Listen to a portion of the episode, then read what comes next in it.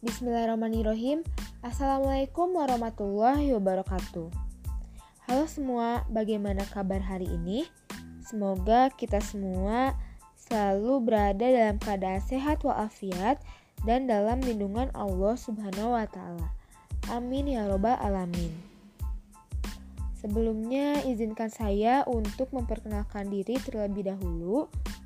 Perkenalkan nama saya Dewi Andriani dengan NIM 1900208 dari kelas PKN 2019A Fakultas Pendidikan Ilmu Pengetahuan Sosial Universitas Pendidikan Indonesia. Saya dari kelompok 3.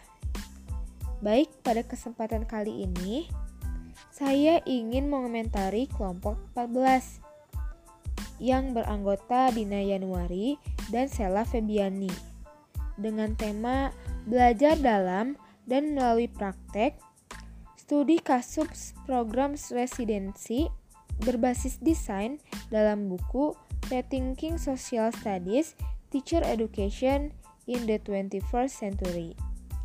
Pertama-tama saya ingin mengomentari podcastnya terlebih dahulu.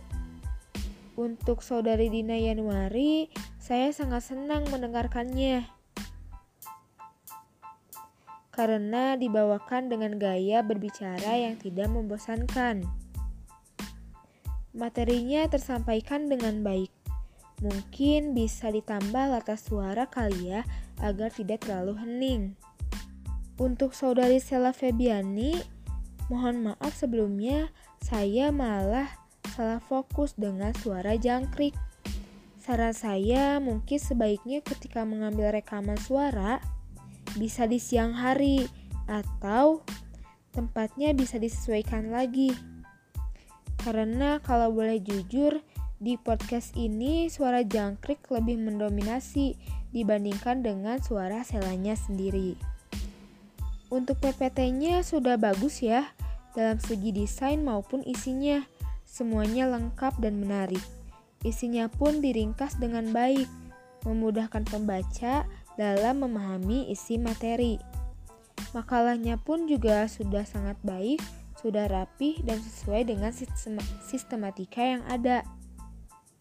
Isinya pun lengkap, tapi mungkin bisa ditambah di bab 4 bagian saran. Karena itu belum dicantumkan di dalam makalah.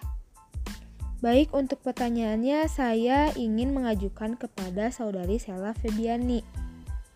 Menurut Anda, apakah program residensi berbasis desain ini cocok diterapkan di universitas-universitas yang ada di Indonesia? Tolong berikan alasan menurut opini Anda. Sekian dari saya. Terima kasih atas kesempatannya. Wabillahi taufiq wal hidayah. Wassalamualaikum warahmatullahi wabarakatuh.